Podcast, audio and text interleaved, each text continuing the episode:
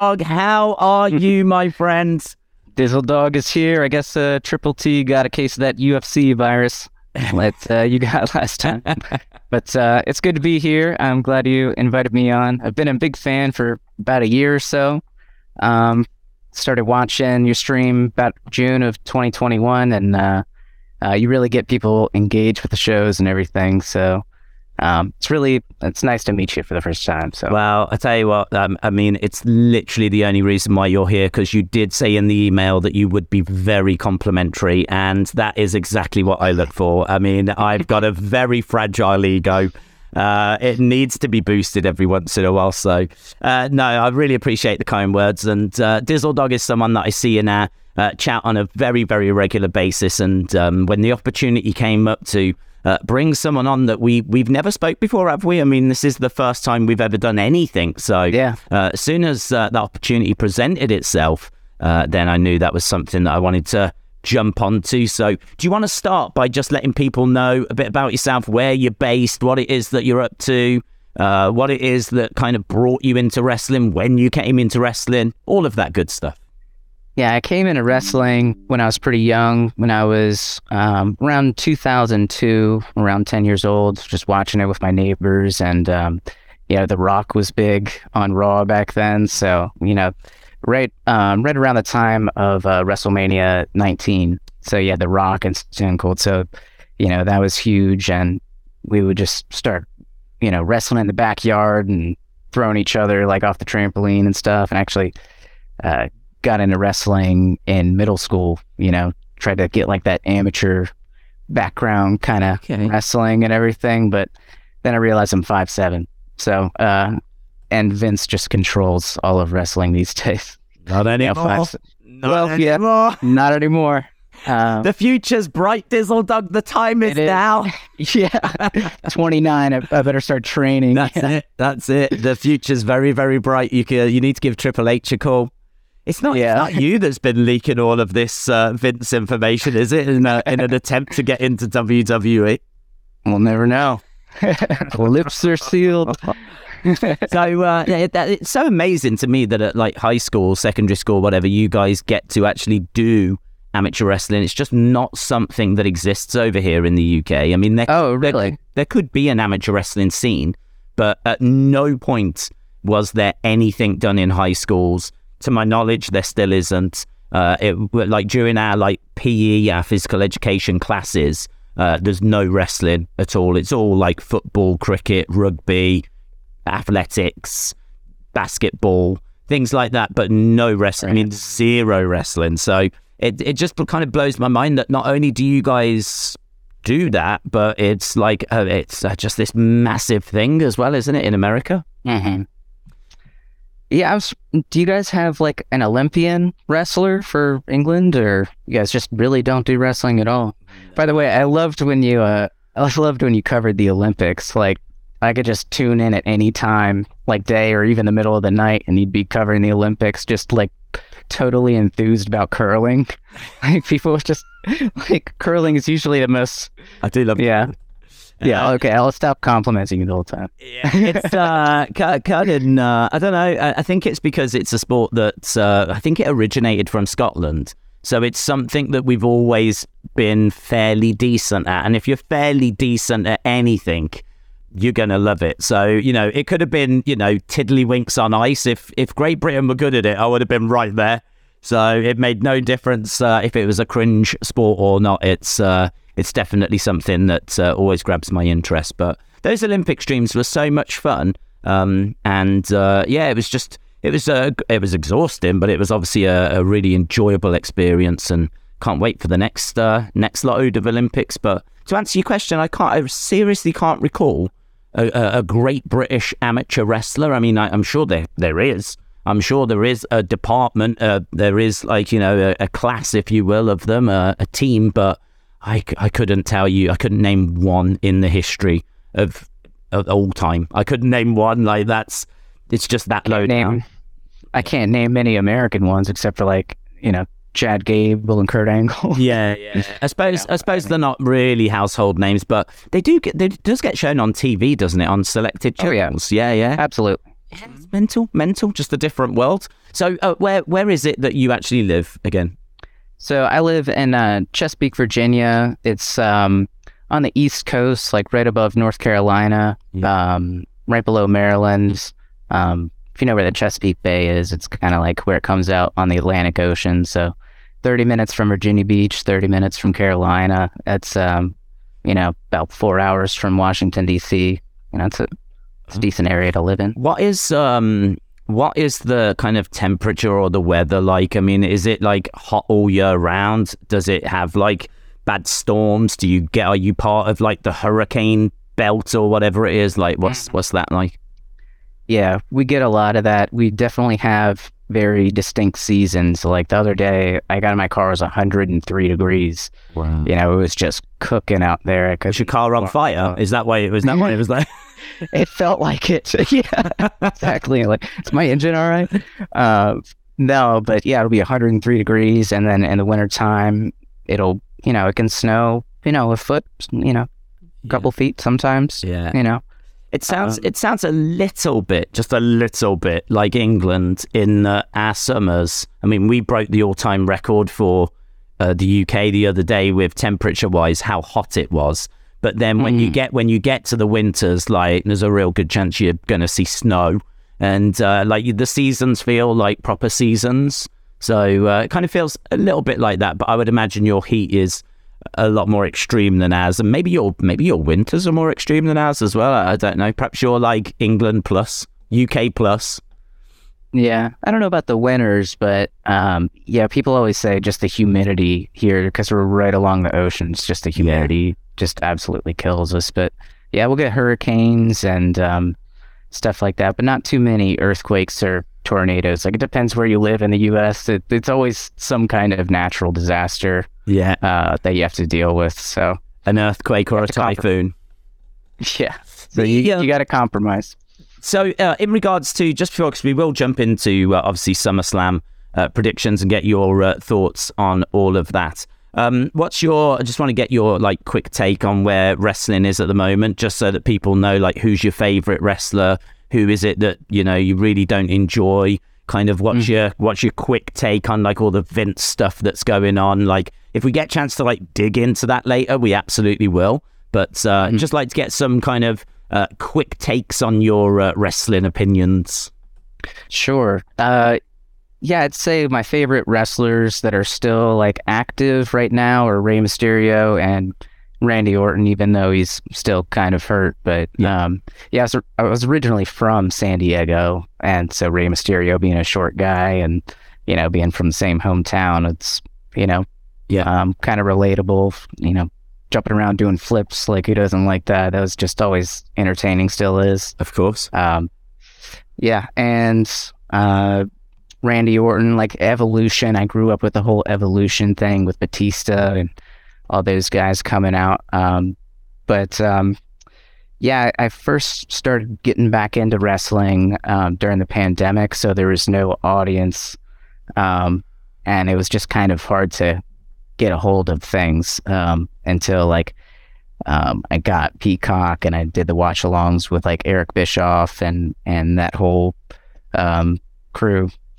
And that's kind of how I got to find your channel, because like, I want to do a watch along with current stuff. So then I found your channel, and, you know, you're just very consistent and, you know, interact. Yeah. Interact. Consistent. Yeah. Handsome. Consistent. Sure. Just very high IQ. Yeah. Yeah. Humble. Very humble. So how have you found like coming back to wrestling then? So you say that you stepped away around about, what was it, 2008? Was it you said? Yeah, around 2008, like after Benoit died, and like WWE's version of ECW is kind of dying out. Sure. But then I came back to that, and then once the audience kind of came back and they brought in Brock and, you know, the big name. I mean, I guess Brock was still going during the pandemic too, but I mean, they brought in a lot of bigger names, and they had just better shows all around. I mean, it's just not the same without the audience. Yeah, I agree. But yeah, I think it's continuously gotten better since the fans came back, pretty much. I mean, it died off a little bit after WrestleMania, but SummerSlam is always just a big show, so I'm pretty excited for it. Do you know what I find quite interesting? What I find interesting is that you were into wrestling, you left in about 2008, and then you came back in 2020 during the pandemic. I'm guessing, is that because like work was... I had a lot of time. Yeah, I had a lot of time. Like us, like that's us all. True. And yep. And so then like you got back into wrestling, but it really it's weird to me because you got back into wrestling at what I think is one of the absolute worst times of the past few years. Like that pandemic without the fans and the energy that they bring, like mm-hmm. it was a real. Some of those shows were a struggle. Like some of those shows were really not great at all. So how was it that you just kind of found yourself like coming back and enjoying it enough to stick with it? What, was there something that grabbed you, that kept you? Like really just interacting with other people online when I was watching the shows, because if I was just watching like that Hell in a Cell with Bianca and the 2021 Hell in a Cell. Yeah. Somebody in the chat is probably screaming. But yeah, I was watching. I forget they're there. Don't even worry about them. Like, yeah, I don't. At no point will I acknowledge the chat during this. I was just thinking the whole time. This is a Hell in a Cell. This is supposed to be like the ultimate match to be watching right now, and it was just kind of like dull. Nobody's excited. It wasn't. You know, nobody's leaving the cage. It was just. So yeah, that was a. Kind of a chore to watch if you aren't interacting with other people, like reading the comments like, oh man, this sucks, like I can't wait until so-and-so comes back. And it's like, all right, it sucks, but like just hang on a second, like there's more to come, because I came back into it with like such low expectations of the current state of wrestling. Yeah. So since I went into it with low expectations, all they could do was go up from there. And that's kind of what you did. I like that. I think you make a really interesting point, you know, about how it doesn't really matter if the shows are good or bad, because the communities that are out there really are one of the major things that kind of bring people back. I think that's a really interesting point. Like, you know, if WWE is bad, there's probably as much enjoyment as seeing people reacting to how bad it all is and sharing in the fact we all believe it's bad and can you believe they're doing this, and like that kind of community sense. There's probably as much enjoyment as that as probably sitting down and watching a 5-star match.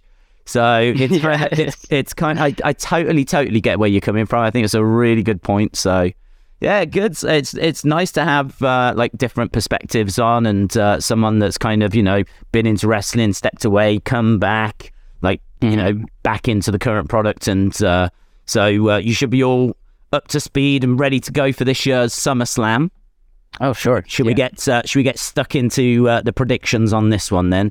And we might as well start with your hero, your idol, Rey Mysterio. We can start with the Mysterios taking on Judgment Day.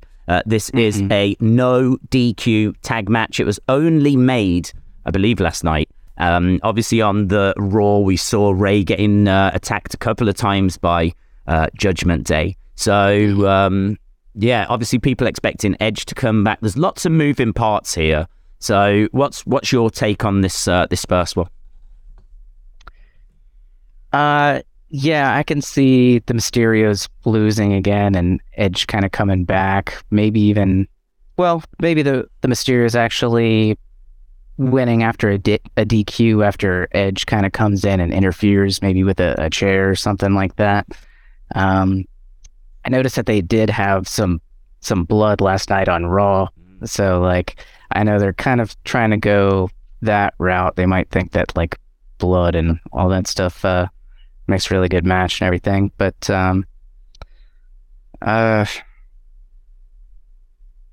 yeah, I'm not. I'm going Mysterios, but I don't know who that is in the video packages that they've been showing. I'm not like too into Bray Wyatt, but it does really seem like they're teasing Bray Wyatt, because they kind of showed like a figure in the video, and it didn't look like Edge to me. Mm-hmm. So there has to be somebody else that is going to be coming out to join Judgment Day. So you're thinking that the vignettes? You see, that would be very interesting. And Matt, do you know what? You've just said something that I've never even considered. What if that vignette? Because everyone says that vignette is Edge, and a lot of the references that are in that video relate to Edge's past opponents and things along those lines. And obviously there's been reports in the dirt sheets that Edge was meant to come back yesterday, and then there was some change to his travel last minute and he didn't show. So it seems like the vignettes are all about Edge. Edge was meant to come back last night. It felt like it was all tying together, and whether he comes alone or not, that's interesting. But the point you just made of it could be someone that debuts and then joins Judgment Day. I think that's what you just said. So I never even considered that the vignette could... In my mind, the vignette is Edge. And I've heard a lot of people saying that it's Edge, and I'm just very much like, okay, I think that it is going to be Edge. But I think it's really interesting that, well, what if it's not, first of all? And then second of all, what if it's actually teasing that someone's going to join Judgment Day? Which is something that I didn't... Edge versus everyone. So Edge versus everyone. So that was something I didn't even... consider. I mean, it's an out there one, I think, because it does seem to be that a lot of people are on board with it being Edge. But yeah, there's a lot of moving parts here, because whatever that vignette, if it's Edge, if it's Bray, if it's Edge and Bray, if they're going to be helping the Mysterios, if they're going to be working with Judgment Day, like, it feels like this is probably the match where that is going to be involved. And one of the things I was thinking was, last night on Raw, we did see Rey's daughter, Aaliyah, go face-to-face with Rhea Ripley. So Rhea Ripley returned, and Rey's daughter got in her face. And I'm just wondering if because this is no disqualification, I'm just wondering if Rhea Ripley gets involved, which I can absolutely see happening, will Rey's daughter come down and even up the odds? So I can see Rey's daughter potentially trying to stop Rhea Ripley. I don't know how well she's going to succeed in that, but because they went face-to-face, because there was that little stare down, kind of made me think she could get involved. So I think that's something that could happen. And then I think the vignettes and everything could definitely play off. But this will be a match that will definitely have a lot of interest in it. A lot of interest. And I think it is difficult to say which way this one goes, because it could be that Judgment Day win, they start beating up the Mysterios, and then say Edge and this person comes back, or just Edge comes back and makes the save. So, you know, you could go that way, you could go there's so many different ways you can go. But you're saying Mysterios. I'm saying Mysterios by DQ. Well, it's going to be no DQ, right? No DQ, yeah, no DQ. That changed things. Maybe not then. Oh, yeah. So, what are you going to go? I just think they're just going to come out and attack the Mysterios. They're always just victims lately, you know. That is true. You know, they just always get beat up with weapons, and you know they just always. A lot of people thinking Dominic's going to turn as well. Yeah, that was killing me at Raw last night. People in the comments saying that, what is his son going to turn on him at his 20-year anniversary for what? Like, they're celebrating, you know, his anniversary of being in the company for 20 years. He's not just going to beat up on his dad all of a sudden. Would that break your heart? No. What would being an honorary Mysterio, a diehard Mysterio fan, would that have been painful? Yeah, it would have devastated me. I wouldn't be able to sleep at night. You would have gone over to the Rey Mysterio shrine. Tears coming down your face, going, why, Ray? Why has this happened to you? It would have killed me when he was listing, like, all the legends that he had faced, like Kurt Angle and Eddie Guerrero and all these people, and then he'd said Benoit, and then just Chad Gable comes out, shoosh, and shooshed him. I just thought that would have been a good segment. I'm going to go Judgment Day, and I think you're maybe now leaning Judgment Day because of the no DQ. yeah, I think that Mysterios are just going to get beat up really bad by Judgment Day. Yeah. Next up then, Logan Paul against The Miz. What's your thoughts on this one? Yeah, I think Logan Paul probably will win this. You know, they want a lot of the younger audience, and WWE really likes Logan Paul online. I couldn't stand the guy, but it looks like he's taken wrestling very seriously. Like, it looks like he's been doing a lot of training with The Miz at the Performance Center, and I think the only way to end their little feud is to have Logan Paul go over, and then Logan Paul can start working with some other people. But yeah, I mean, like you had said before, like when he did that tag match, they probably just really learned all the spots start to finish. You know, there's not a lot of calling it in the ring. Oh god, because there won't be here either. I mean, this match and the Pat match will be drilled within an inch of its life. It will be, they will be working together. And maybe other matches as well, but the other matches at least have like two full-time wrestlers involved. Those are the two matches that have like part-time wrestlers in, and so they will be drilling those at the Performance Center, like going through like those key spots. And that's not like a negative. That's not a dig or anything, because they will have done it with Johnny Knoxville. Obviously that was very spot heavy. But they do that with like a lot of the celebrity matches, whereby, you know, you really need to go, right, we're going to do this, we're going to do that. You know, they will have done it with a load of Ronda matches at the start. They might even still be doing it now with where Ronda is. So yeah, it could be fine. It could be acceptable. I don't feel like the crowd, the WWE crowd, has quite warmed to Logan. It seems like... Yeah, he should be heel. I completely agree. He is. Yeah. He is just a heel. He just does come across and give off that kind of arrogance and that kind of a vibe. But he wants to be a babyface. Apparently, he won't allow them to turn him heel. So he was all right with being a heel at WrestleMania, and then the rumors were that he wanted to end WrestleMania as a babyface, which is why Miz attacked him. And now here he is trying to be a babyface. And I must admit, he's not getting booed out the buildings. It's kind of working. Yeah, I mean, it's working to the point where I feel like the crowd aren't booing him, but equally they're certainly not losing their minds with cheering him either. This is not a red hot babyface against a red hot heel. This is someone that the crowd are a bit about taking on The Miz. So yeah, I don't know. It's one of those celebrity matches, which I understand why they're doing it. I'm not personally a fan of celebrity matches.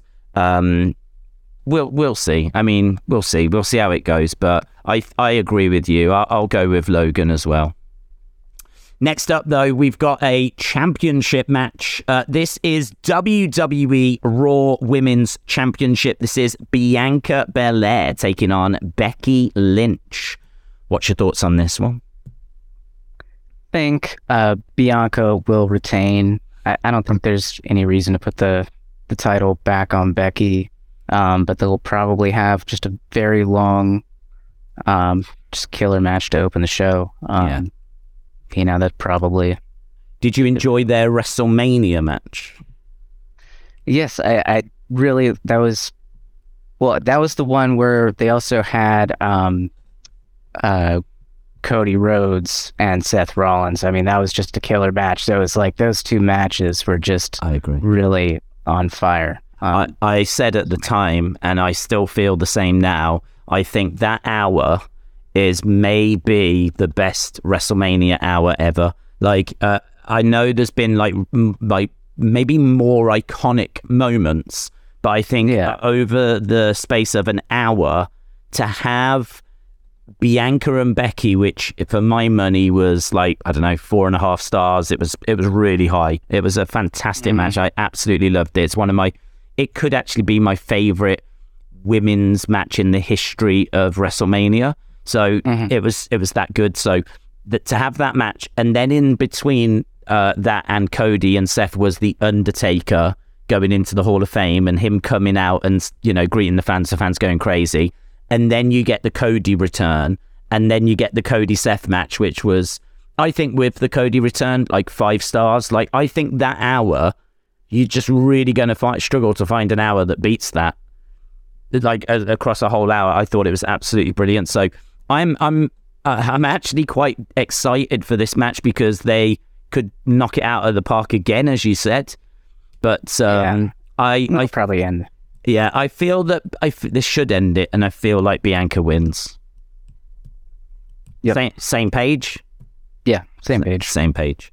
Right, next up, Riddle against Seth freaking Rollins. What's your thoughts on this one? I know that you think that Riddle will win because I saw your other prediction thing, but I can't see them putting over Riddle, even though he really needs it. Like, he needs a big push to separate himself from Randy, but they're just always pushing Rollins as like a universal championship contender, you know, and they don't really have Riddle in that picture yet, and he's kind of a smaller guy. I don't see him going up against the Brocks and the Romans and Bobby Lashley and those people. And it's the same thing. My same thing with Theory is it's hard to see Theory beating Bobby Lashley and Brock Lesnar clean, you know. Mm-hmm. But we'll get to that later. Yeah, I mean, I don't disagree. I mean, I feel that Riddle should win. I think that, I mean, I like Seth. I got nothing against Seth.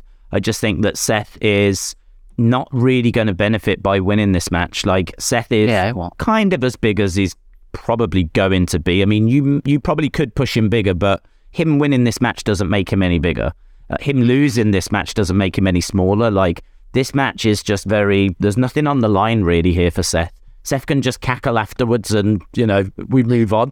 But I feel that with Riddle, he would benefit by getting a big pay-per-view singles win. And I just think that would... So when I make that prediction, I suppose in a way it's more because I look at who needs it more rather than actually who is the more likely to win. So I find it really interesting that you've gone with Seth, and I can't disagree. I think it's a close one. I hope they go Riddle. Yeah, I hope they do. It's just, it's hard to imagine, but yeah, if Riddle does beat Seth, then maybe he can be in like the U.S. title picture and kind of, you know, work his way up from there. Like, because Theory already won the U.S. championship, and then he went on to, I don't know why I keep comparing those two, but they're just like similar sizes, you know, and they're about the same level in the company, I would say. Yeah. Maybe Theory's pushed a little bit more. But yeah, I'll go Riddle. I'll go Seth. But go Seth. I think I'll go Seth, but I think Riddle would be able to get in that title picture if they do start pushing him, and they do get on the win. But I just can't see it. This is the exciting thing about Triple H taking over. I mean, Triple H taking over now means everything's on the table. I mean, literally anything's on the table. If he really believes in someone, and there's someone that he thinks deserves that kind of push, that opportunity, you could start seeing some names really getting that push. I mean, I think Riddle's push has been all right. I mean, he's properly over with the crowd thanks to RK Bro. But it's just a case that as a singles competitor, it does feel like he's missing Randy Orton by his side. So that's why, for me, it feels like this big singles match would be a great statement of like, you know, Riddle is actually really good. He doesn't need Randy. He's actually really good on his own as well. So that's why I'm hoping it goes that way. But will Triple H do that? I mean, I think if he wanted to, he could. But no, you could absolutely be right. This could be a Seth freaking Rollins victory. I guess it's just hard to take Riddle seriously because he's always in the comedy bits, you know? Yeah, so he's always coming up like, hey, like a stoner or something. And you just don't see him being... you know, the big champion that they want to push. He's just kind of like a character. I tell you something though, when you've got someone that does that kind of comedy role and they're very laughy and jokey and everything, if they then become serious, if they get wronged and they're vengeful and the joking stops, they become very, very intriguing. And I do think that if, Randy's like, hey guys, Stone or all that kind of stuff, but then he's wronged a little bit like he was by the Bloodline. And then we ended up seeing him take on Roman. And I mean, that match against Roman on SmackDown, I think it was a few weeks back, was brilliant. I mean, I really, really, really enjoyed it. I think when you get that change in a comedy character and the joking stops, I feel like there's something quite special there. I feel like there's something really extra intriguing because you see how the story is really affecting them. They're not just the same person they were. Now they're different. They're more intense. They're more focused. And, the commentators can put that over. The people at home can see that change. And I think that there's definitely a story that could be told there. Not necessarily now, but at some point, you could really look to dig into that a little bit more. So I think we're both in agreement. The future's pretty bright for Riddle. I think he's certainly in a good spot, but it's just, I don't disagree. Like, how far is he actually going to go? Is he going to make it into that main event scene or not? And I hope he does. I think he's got everything. I think just have to see how it all falls now, and obviously see what Triple H wants to do. Liv against Ronda, the WWE SmackDown Women's Championship. What's your thoughts on this one? Well, Liv has obviously come a long way in the past couple of years, and I definitely think that she deserves the championship. And I think this one does have disqualification, right? Like, there's a possibility for that. I think that's the only way that you can really protect Ronda and not have Liv go over clean, because we all saw her in the UFC just totally wrecking women, and when in the actual, no offense to wrestling fans, obviously, but the real fighting, we saw her do that. So, and Liv is just always crying and in her past and stuff. That's what kind of she's known for. So, but she's gotten a lot better. And I think that, like, her against Alexa at, like, WrestleMania, like, if they make it a really long title reign, and, because she does need a clean win, but I think they should have made it against somebody else this early on in her title reign. Yep. We'll see.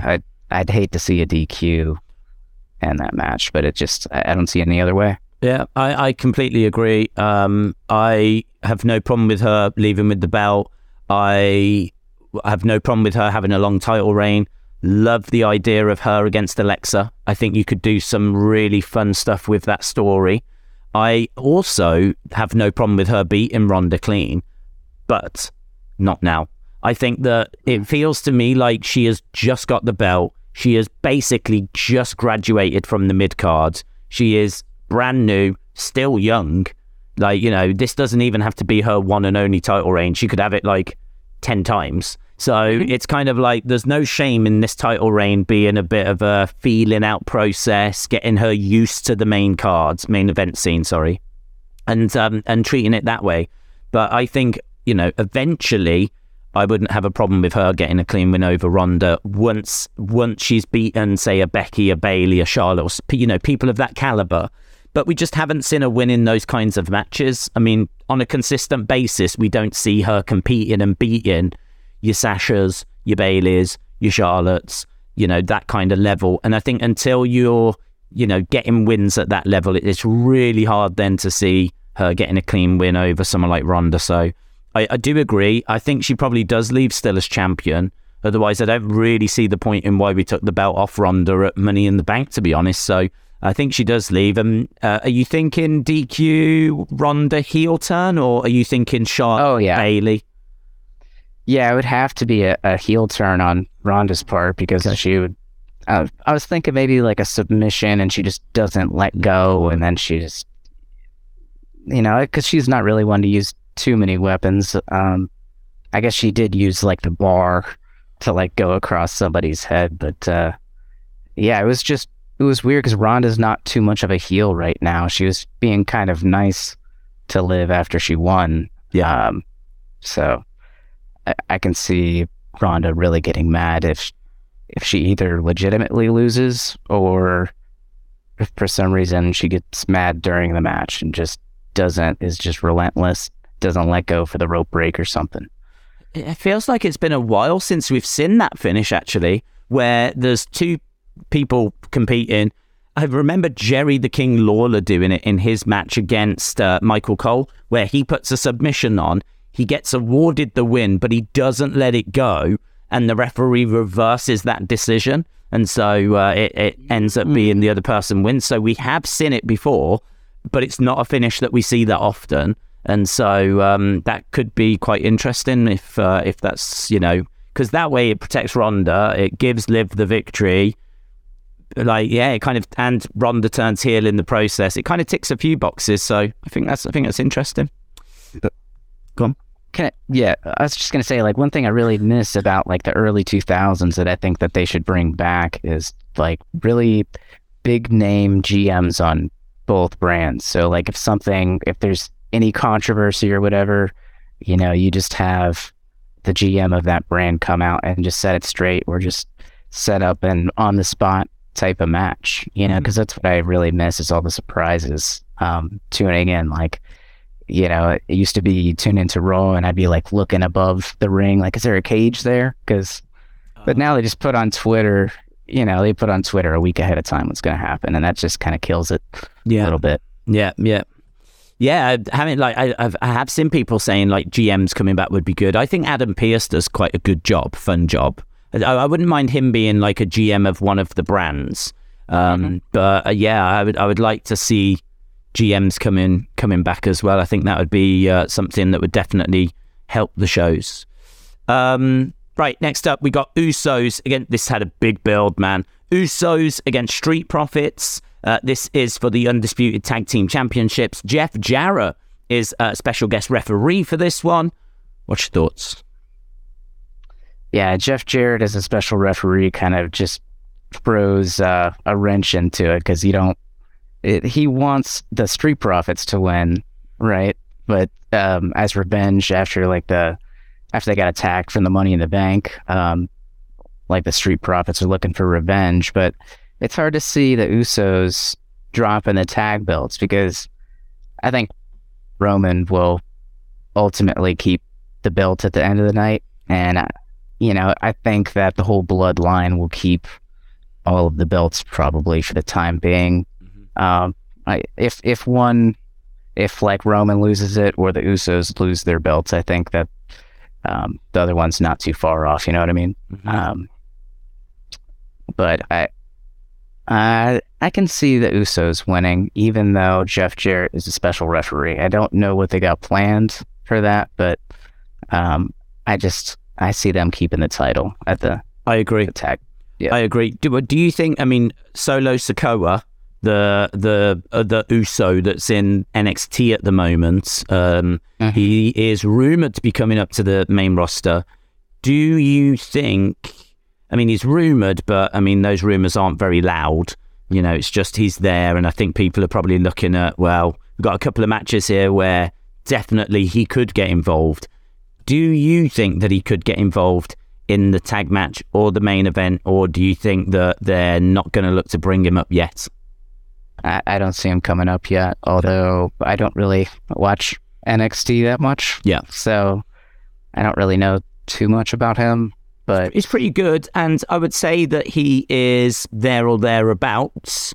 You could definitely bring him to the main roster, and he would be a good addition to the group. But equally, I wouldn't be surprised if he wasn't at this show. I'm really kind of split. I'm 50-50 on it, so... Yeah, and then the special guest referee just wouldn't do anything about it, so it could still be... The match could still continue if he did interfere, but... I think they got enough going on. I don't think that they'll bring him up yet. So. Okay. Well, I agree. I think Usos retain, and I think Roman retains, and we can talk about the Roman match obviously in a little bit, and we can talk about why. I think there's a big obvious reason as to why Roman leaves with the belts, and we'll talk about that in a sec. Bobby Lashley against Theory for the United States Championship. Thoughts? Bobby Lashley versus Theory. Yeah, Theory's got the money in the bank. Bobby Lashley's definitely going over. I mean, there's... but, yeah, if they're going to put the Universal Championship on a Theory, then are you really going to have them get beat, like, right before that? So, that's the only thing that kind of makes me think, would he really cash in at SummerSlam? It's just... Why are you going to have them get beat and then win the championship unless you're losing a belt?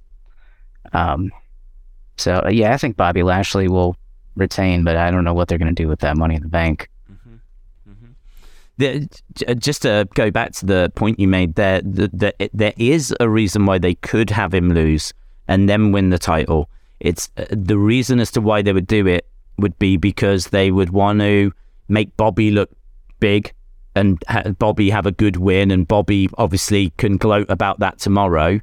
But even though Theory would have lost, he wouldn't care because he would win the titles later in the night, and then the next night on Raw, he's not down in the dumps moping about the fact he lost. He's overjoyed, celebrating at the fact that he's now got both of the championships. We saw them do something similar WrestleMania 31 with Seth. Seth lost his match to Randy Orton and then actually cashed in on the main event and left with like the main belt, the main title. So they could do it. They could do it, but I am completely in agreement with you. I don't think they do it. I don't think they put Theory over here. They've only just took that belt off of him. I think that Bobby having it and going off and telling his own stories, having other feuds makes perfect sense. And Theory, I think, has got that briefcase. Do you think he has that briefcase after the show? No, and I don't think he has a title either. No. So you think it's going to be a bad night for Theory? I think so. Okay. I don't see him beating Roman and and all that. Although, just because Roman has been champion for so long, I think they're going to keep it going for a little while. But is he like the longest reigning in WWE history? Do you know? Because I tried looking it up, and if you go back to before like WWF, WWWF, yes, just like 2,000 days of title reigns. So he's never going to beat that. No, he'll never beat that. I think he could be. I think he is the longest reigning Universal, and I think his title reign puts him. Oh, God. I mean, it's easily in the top 10 of all-time title reigns. But there are a few title reigns. I want to say about 3 or 4 that are going to be ahead of him. I mean, Bruno Sammartino had it for 7 years. That's the one you're referring to that he won't beat. I think Pedro Morales had it quite a long time. I think Bob Backlund had it 4 years. I think Hogan had it 4 years as well. So, there's definitely people that are ahead of him. I think for me, the goal for Roman would be to get to 1,000 days. I think if he could get to 1,000 days, that is, I mean, already this is one of the most significant title reigns ever. I mean, it's so iconic. It's one that we will look back on. I think when we look at this era, we'll talk about the pandemic, but we will talk about this Roman Reigns title reign as well. And, I think if he can get to 1,000 days, that would be huge. But the truth is, even if it ends now, it's one of the most iconic title reigns in WWE history. It's easily in the top 10, and it might even be top 5 now. So, but I can't see Theory being the one to take it off to end it all. Yeah, it's hard to see. Well, before we get to that main event, let's do Pat against Happy Corbin. What's your thoughts on this one? I think it's a filler match. I think Pat has a lot of fans that they want to put him on for because people might tune in for him. But I could see Pat actually going over just so he can gloat on his radio show because they don't really push Corbin that much. So just kind of a filler match. But does Pat McAfee even really train? I don't think he does that much. I believe that he had a ring, and I think it was Rip Rogers that did go through stuff with him. That was when he was like doing stuff in NXT. How much he's done that since, I don't know. And I think his match at WrestleMania and this match, as we said earlier, will be like drilled within an inch of its life. So I think, you know, I don't expect this match to be seen as being like a bad match. I think that this is something that is going to get a lot of praise. I think it's a match that people will enjoy. I think that they're structuring it and rehearsing it right now, and they're going to have it, you know, all worked out in advance, and they'll go in and they'll perform it, and, you know, they'll put in the kind of spots that, you know, kind of make them both stand out, if you will. And I agree, this is to cater to his audience. And so, yeah, they could put him over. And I don't know, man. I mean, I just don't know what you do with Happy Corbin. I mean, I feel so sorry for Happy Corbin being in this kind of position. I mean, I suppose theory has shown that if you do lose to a commentator, you keep it, you know, it doesn't like harm you long term.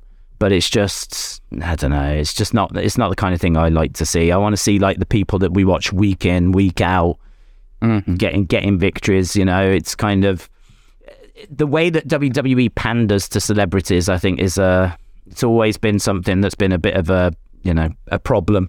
But I completely agree with you. You can see why they're doing it. So don't lie, you like Bad Bunny. Oh, let's not. Right, next up we got our main event. We've got Roman Reigns against Brock Lesnar, last man standing match for the undisputed WWE Universal Championship. You're saying Roman? I'm saying Roman. I'm saying I hope it's their last man standing, last match against each other, because we've just seen it so many times. But I see why they could make it a last man standing match, because theory, if they're both down and just completely exhausted in one of those last man standing matches, it would be the perfect opportunity for theory to come out and beat a gassed Roman Reigns or something. But it's just, he's a smaller guy. It's hard to see, like I said before, but it does kind of make sense. Like, he comes out to a gassed Roman, and then they kind of like trick the audience. Everyone thinks that he's going to win, and Roman just comes back and smashes him. I agree. I think it's very big, very obvious. This is where he's going to cash in. This is where he's going to win the title. I think he cashes where he tries to cash in. Whether he does succeed or not, I'm 50-50 on. But I'm feeling pretty good that whatever happens, it fails. I'm feeling pretty good about that. The reason that I said there's a big, obvious reason as to why Roman leaves with the belts is called Clash at the Castle. And Clash at the Castle is this big show in Wales where we're going to find out who's going to take on the champion. It's going to be Sheamus against Drew. It's going to be Drew. Like, Drew will go into that main event, which means that it will be Drew McIntyre against... I mean, look, you could do Brock, you could do Theory, you could do Roman, right? So Drew being in that main event doesn't necessarily mean that it's going to be Roman, but I think Drew against Roman is the match to make. Like, that is, you know, Drew trying to be the one to slay the tribal chief in the main event of Clash at the Castle. Like, Drew against Theory just is not the way that you would go. You just wouldn't book that as the main event of Clash at the Castle. So Drew against Theory, I don't see it. Drew against Brock, you could do it. But that's Roman. But it's not the same as it being Roman, the tribal chief. The other thing as well is that we know that this was meant to be Randy Orton. This wasn't even meant to be Brock Lesnar. So Brock is coming, stepping in for Randy Orton. This was meant to be Roman against Randy, main event in SummerSlam. So Brock's coming in and filling that gap, which means they didn't have any plans for Brock winning the belts. Otherwise, he would have been in this match all along. So I have to look at the fact that Brock wasn't meant to be in the match. I have to look at Clash at the Castle, where, you know, we've got... I think Drew's pretty much nailed as being the main event there. Drew against, and it feels like Roman's the most obvious person for him to face. So I think there's quite a few things that are pointing towards this being Roman Reigns that leaves with the titles. Honestly, if it's Brock that leaves with the belts, Theory that leaves with the belts, if anyone leaves with those belts that's not called Roman Reigns, I will be stunned. So that'll be a big, big surprise. Right, we need to jump to the community because we've got these community submissions to go to. So we will do that now. I always like to put the very worst submission on first, right? I think it's really important that we get the rubbish, most embarrassing, the absolute bottom of the barrel. In fact, so far down the barrel that you can't, you couldn't even get back out the barrel. If you wanted to get back out of the barrel, you wouldn't be able to. You're that far down the barrel, right? I like to get the scrapings done first so that we can get to the good stuff, right? In no way is what I'm saying related to anything that's in the video that you're about to watch, right? In no way. I just want to get that out there now. Let's go over to Mini King. Surprise! That hurt my feelings. Surprise! Wrestling Escape Pod Nation. I hope I got that right, because last time Triple T dragged me through the mud and back because I said Web Universe, I believe. What's going on? What's happening? You say all that, and I want to agree, but it just say Wrestling Escape Pod Universe when we all know it's the WEP Nation. That is such a rookie mistake. Yeah, okay, I take it all back. Okay. He is a disgrace. He's let himself down. He claims to be in the Mini King gym when we all can clearly see that there's tinfoil on the wall and he's hiding from aliens. That is clearly what's happening. I'm back, Mini King. Surprise. I know Dave's probably just introduced me and I'm probably the first video being shown because he does that. I picked up on, which compliment taken, gotta show the best stuff as bringing them views. Let's start with Mini King. Let's wait no longer, shall we? Shall we get stuck in and let's go to Mini King? Okay. Yeah, the legend that is, right? I mean, they always say start big, don't they? They always say whatever you're going to open WrestleMania with, make sure that it grabs people's attention. There's only one person I'm turning to. Here is Mini King. I'm just kidding. Love you all. Anyways, oh my God, what was that? Love you. There you go. There's your heart. Perfect. Okay. Well, hi, Wrestling Escape Pod audience. I'm just going to say that now because I don't want to be dragged by Triple T. Please don't drag me. So today I am back. I have so much free time. I'm like, you know what? It's time. It's time I make my return to the Wrestling Escape Pod. So today, I'm here to give you my SummerSlam 2022 predictions. I don't know what the time limit is on this, so we're going to run through this quickly. Go! Set my notes up quickly, please don't confuse me. Perfect. Okay, so first up, Logan Paul versus The Miz. I do see them continuing on this rivalry past SummerSlam, so I'm going to say Miz wins this one here.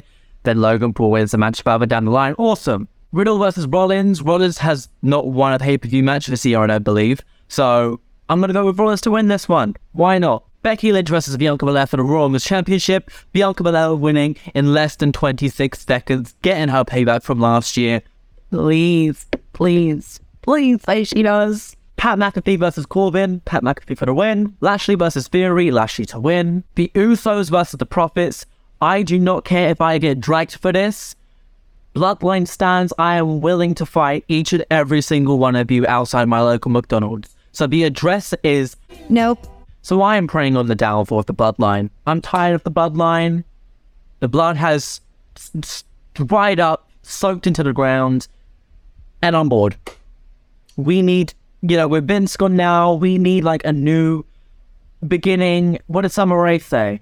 It's a new era in the WWE. I think it's time we get rid of the Bloodline. I'm sick of them. I'm sorry, I may be wearing red, the color of blood, but still. I'm sick of them. So I am predicting and praying to the wrestling gods, the spirits, I'm praying that the Profits win this one. Street Profits for the win. Let's go. Liv Morgan versus Ronda Rousey for this very championship right here. Not this exact one. This is just a replica. And it's got Bianca Belair side flex on. But Liv Morgan versus Ronda Rousey for the SmackDown Women's Championship. Speaking of, Liv's side plays are absolutely horrible. It's just Liv. You couldn't put like an eye on there saying watch me Liv? No? Okay. Anyways, Liv Morgan won the Rousey SmackDown Women's Championship. Liv to retain. She is so over as champion right now. She's selling merchandise. The crowd's loving her. She's just a star right now. And if WWE make her lose a title this early, they are... up. I'm going to bleep that out. But they're going to mess up. On to the last match. Roman Reigns versus Brock Lesnar. But I don't even know what the championship's called because I don't care about it, because Roman has made it so pointless to the point where I don't have a care for the championship. For the belts, for the two belts, you guys know more than me. I don't watch weekly anymore, so I don't have the time. As I said, I'm praying on the downfall of the Bloodline. And the recent Brock Lesnar Ultimate Edition figure that got revealed the other day has the Blue Universal and the WWE Championship with Lesnar side plates. If that action figure has just spoiled the result of SummerSlam, I am going to piss myself for laughter to death, because that is funny. So, Brock Lesnar to win. Please. And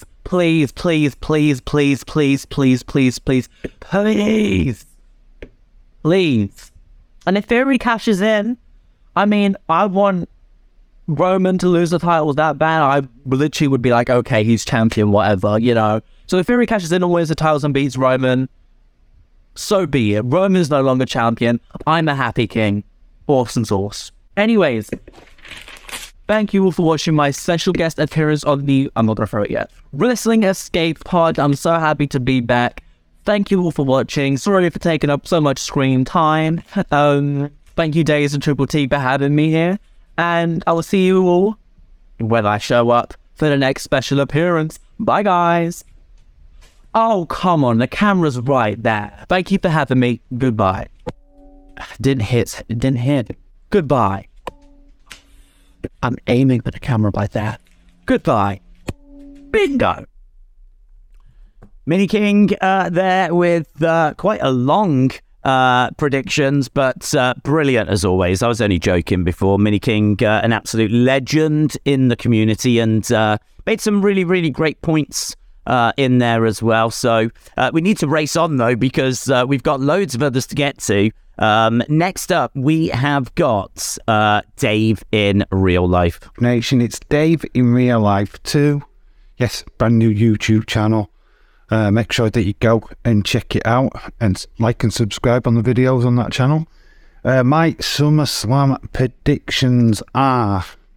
Well, there's only one prediction that I really want, and the only thing that I really want to happen on the show, and that is the return of Bailey. Yes, you probably guessed it. I'm not even bothered about the matches on the show, to be quite honest with you. Yes, Roman Reigns versus Brock Lesnar will be a classic. And I do expect Roman Reigns to retain, but I'm really all down on what happens with Bailey. Does she cost Ronda her title chance?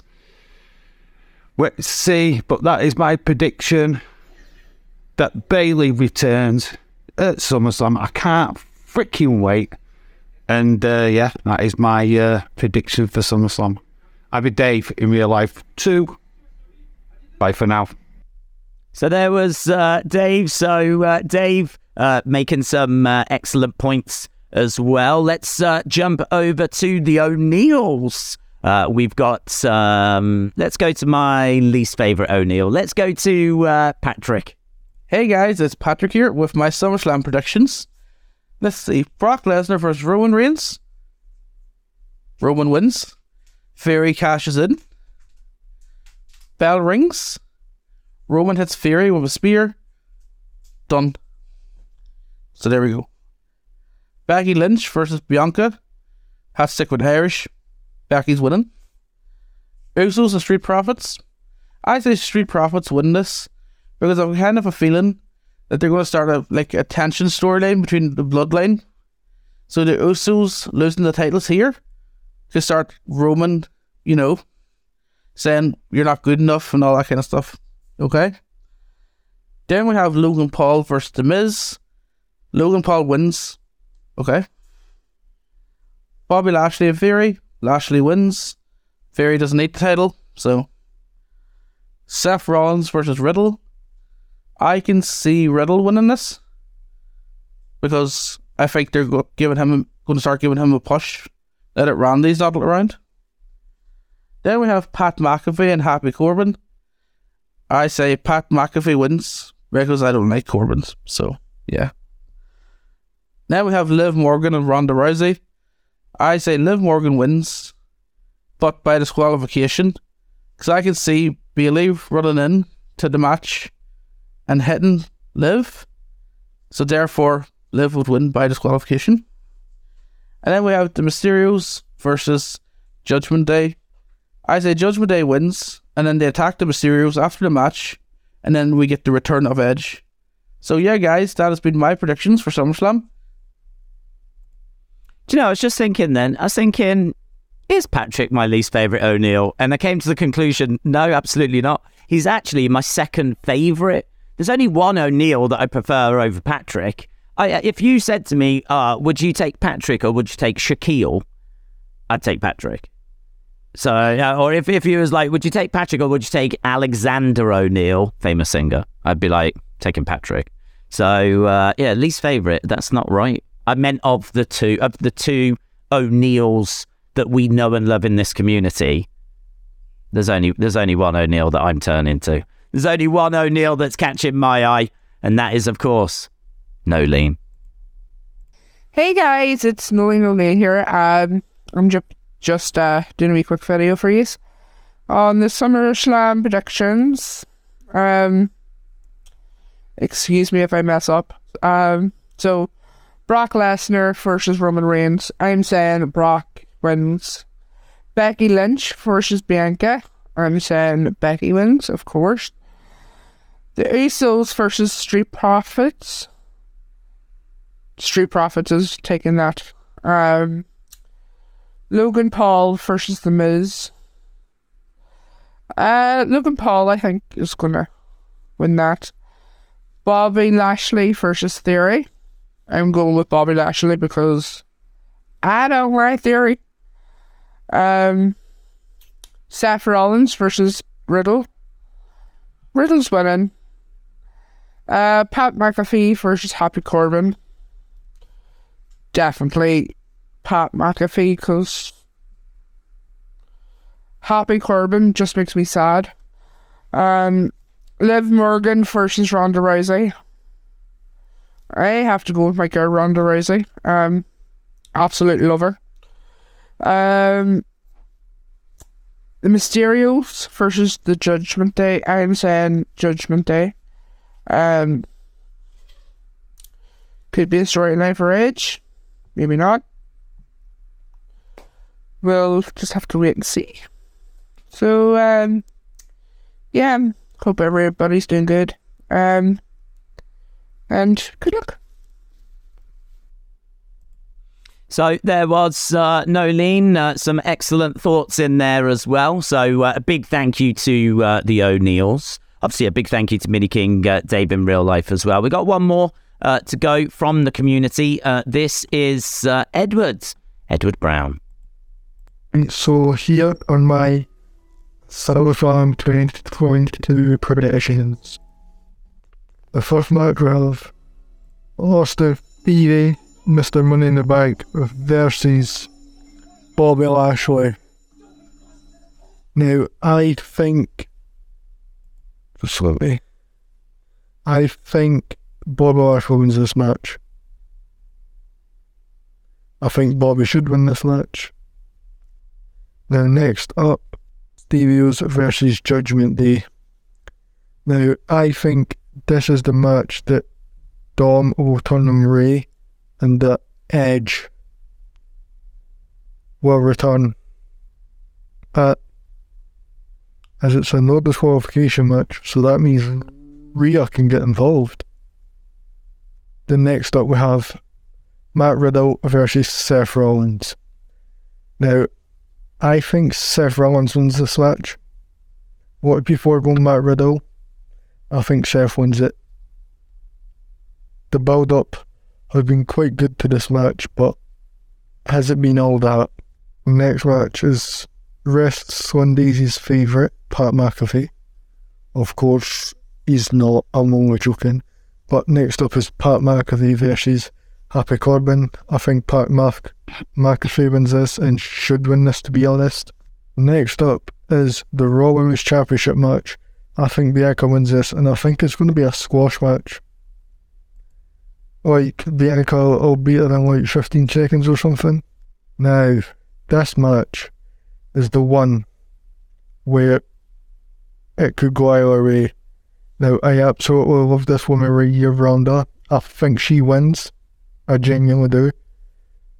But I also think Liv could win by disqualification if Charlotte or Bailey return, as I think Bailey could attack her, so that if she wins by disqualification, or Charlotte attacks her, so that Ronda wins by disqualification, but I think Ronda walks out champion. Then next up, we have the Usos versus Street Profits. I think the Usos win this, and obviously the special guest referee is Jeff Jarrett. I have the Maverick, Logan Paul versus The Miz. I think Logan Paul wins this. Now, this is the match we've all been waiting for. Roman Reigns versus Brock Lesnar. I think Roman wins this, and I think we could see the debut of Solo Sikoa on the main roster as well, because Roman will need help for this match. I think the Usos get involved. Solo Sikoa comes down, helps. Austin Theory tries to cash in and fails, and Roman walks out champion. Thanks, guys. Love you all. Peace. And there was Edward's video as well. So, Dizzledog, we've kind of run out of time, bud, but I wanted to get some quick thoughts from you because I didn't want to just end it there. Bray coming back, what's your thoughts? Yes, no, maybe? Where are you on that? Well, wouldn't we have heard some talk, like, in the reports online of his contract being signed with the WWE? Have we heard anything about that? Because people could never keep their mouth shut when that stuff happens. It did seem like it was him in the video, but like the little teaser videos, but I don't think he's coming back anytime soon. But now that Vince is gone, maybe he will. Yeah, true. In the near future. Do you think that they have maybe been a bit cheeky with those vignettes and maybe made and planted a few things in there to get people talking, get them tuning into SummerSlam? I mean, it wouldn't be the worst thing to do, wouldn't be the worst idea if that's what they were thinking. Absolutely. Yeah, I mean, once they saw people talking on Twitter that they think it's Bray Wyatt, they probably put a little teasers in there just to get people excited about the hype. Tune in next week, tune in to SummerSlam. Mm-hmm. And then they're going to be mad when it's not him. That is true. But the thing is, they'll keep watching. That's what we keep finding. Like, people, you know, they get upset. They say, oh, I'm never watching again. And then they're back right the next night for Raw, just in case Bray turns up there. You're never going to get mad about something that you're not passionate about. Like, if you just didn't care, then you're not going to get mad about it. Yeah, that's true. That's a really good point. It's a really good. You must clearly be really invested to care about that much about it. That's a really good point. Really good point. I think. Look, the door's wide open now. I think he absolutely could come back. I don't think it's SummerSlam, but I do think that it's on the table. It's absolutely on the table. Bailey coming back. What's your thoughts on that? Well, she had was it a shoulder injury? I think it was a knee. Oh, it was a knee. Yeah, she had gotten all kinds of different injuries over the years. She's very injury prone, but I think once she heals, she'll come back to the WWE. It feels like it's quite close. Would you say? It's been a while. Would you say SummerSlam? Would you say Raw? Would you say a little bit longer to go? I could see. Yeah, I could see a SummerSlam return, like after the Raw title match. What, is there an animal that's behind you? Oh, yeah. That's Diego. What? Hang on, why did you have to turn around as if it wasn't there or you didn't know? Well, I didn't see. I thought he was still over there. Oh. Look, come here, Diego. We got a special appearance. See, the problem is I watch wrestling with Diego, and then he tries to wrestle. You called him and he proper came over to you. Oh, he's a good boy. Oh, my oh my God. This is the greatest stream ever now. Look at that. It's like, yeah, right here, please. Right under there. I should have just had Diego on the stream. Oh, my God. Absolutely. You're Triple D now. It's Dizzledog. Dizzle Diego Dog? Yeah. Dizzle Diego. This is the Dizzledog. I just, while she was talking then, I just saw like a head or something move. I was like, do I need to call the police? Like, what's going on? Someone has snuck into my house. What's happening in the background? But it turned out to be one of the cutest dogs I've ever seen in my life. That was amazing. Yeah. He's always trying to wrestle me. I love the fact that you called him over, said his name, he came over. If I said that to my dog, she would go straight to the kitchen thinking, oh, treat time, snack time, here we go. I'll get there. Go. Don't worry, I'm going to go there first kind of a thing. She certainly wouldn't come over and give me that kind of attention. Yeah, I think they use, he's a Belgian Malinois. So I think they use him for... Belgian Malinois? I thought that was like an illness. Sounds kind of bougie, doesn't it? They do. Malinois. Oh, yeah. Yeah. Sounds like a dessert. I'll have the Malinois, actually. Can I have the Malinois, please? Oh, it's Belgian. Oh, I love a Belgian Malinois. Yes, I'll have... you having that as well? Yeah, we'll have two of them. I could see that in a restaurant. Or be in the name of a restaurant. I've never heard of that breed before. I've never heard of a Belgian Malinois.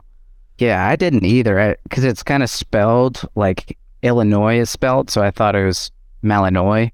Okay. But then people quickly corrected me. Does that mean that Illinois is Illinois? Yeah, it's some language. Chicago, Illinois. Oh, that's kind of cool. Welcome to Illinois. Oh, thank you very much. Yeah. Oh, we'll have two of them as well, actually. We'll have an Illinois and we'll have a Malinois as well. Thank you.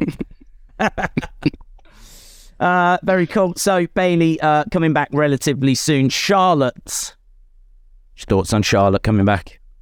Yeah, I mean, it just depends on the extent of their injuries, but I don't think they're going to go to AEW or anything. I would imagine they'll be back, but it's just like, is it going to be this weekend? It's like, because there's definitely a few things that could happen at SummerSlam, like Edge coming back. Bray, I mean, you have to say, like, you know, they've teased it. I mean, it's definitely a conversation that's being had, so you have to mention it. Bailey returning, Charlotte returning, Solo Sikoa being called up, the Street Profits potentially splitting, Dominic potentially turning on Rey. Like, there's Theory obviously cashing in. Like, there's definitely a lot of things that could happen, but it's just trying to work out what's the more likely things to happen, so... Yeah, Big E is still out too. Yeah, Big E. Although, I mean, I don't know what his timeline's like, to be honest, but I wouldn't be expecting him back this year.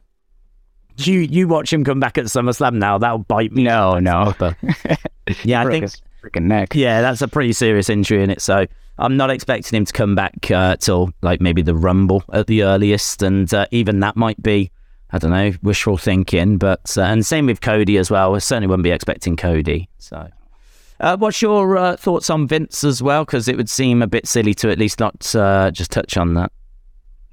You know, Vince is always going to have his finger on creative, you know, as long as he's still alive. But I think the fact that Stephanie got into the CEO position before Vince passed away, not that he's going to go anytime soon. But you heard something like he... No. But he could still... give her advice as she's figuring it out and, you know, become a better CEO as she goes along. But then again, I don't think she's going to be CEO for the next 20, 30 years. You know, she's not going to be doing it until she's 76 like Vince, I don't think. God, that's a really interesting idea. And that's like, how long is she CEO for? That's a really interesting point. And then if you get one of the cons in charge of both WWE and AEW, it's kind of annoying when people talk about mergers and Disney buying WWE so much, but like if there's a con in charge of both big brands, you know, then you might have a WWE WCW merger kind of thing if AEW and WWE merge. I don't know who would buy who. Obviously AEW has a little bit more money, but it's a good point. I mean, if Nick Khan is in charge I don't think that he strikes me as just nothing but business. I mean, I just don't. There is nothing that I think would be like a personal barrier for him. Vince just wouldn't want to engage with AEW because, you know, they're, you know, small fry kind of, who are they? You know, we're the WWE. There's kind of an arrogance, you know, we're the biggest, the baddest, the best in the world. Whereas Nick Khan wouldn't have that. Nick Khan would very much be about, okay, how much are you giving me? How much do I think it's worth? How much are you going to give me for it? And so, yeah, I mean, it's an interesting point. It's a really interesting point because I think everyone, myself included, are so focused on now, like what's happening right now with Vince not being around, Triple H is in charge of creative. Oh, my God. Like, it's all so much happening. No one's having that conversation about, okay, this is where we are. How long are we actually here for? Like, how long do we actually have? How long is Steph in charge of being a, like, CEO? Like, what if she can't do the job? What if it's too much pressure? What if, like, within 12 months, she's just, I need to get out of this role? And, you know, what happens then? And Nick Khan takes over. Then I think we absolutely could be looking at a sale of WWE. Obviously, you'd have to get through the board and Vince would have a big say on that. But it definitely increases the possibility. Or at least a joint show. Yeah. Or equally, she could be struggling. But I mean, Vince, she could just be a puppet for Vince now anyway. Do you know what I mean? Vince could literally be doing all the work from home, telling her exactly what to do. And she just goes and signs it anyway. So it's kind of hard to know, like, where we are and what the future holds. It's just all up in the air at the moment. But what it is a very, very exciting time for wrestling. So what a great time to come back to it. Absolutely. Yeah, yeah. Any final things you want to add before we wrap this up? No, I just want to say thank you for having me on. Appreciate everybody that joined in. And yeah, there was other people that were watching. As far as I might just be talking to a guy in England behind a green screen, but yeah. It's all just bots. Yeah. That is true, actually. As soon as we found one real person that was watching, we were like, oh my God, we should get Dizzledog on. It turns out we've actually got a genuine viewer. Instead of all those bots that we keep paying for to just jump into the chat and just make it look like we've got, like, people watching.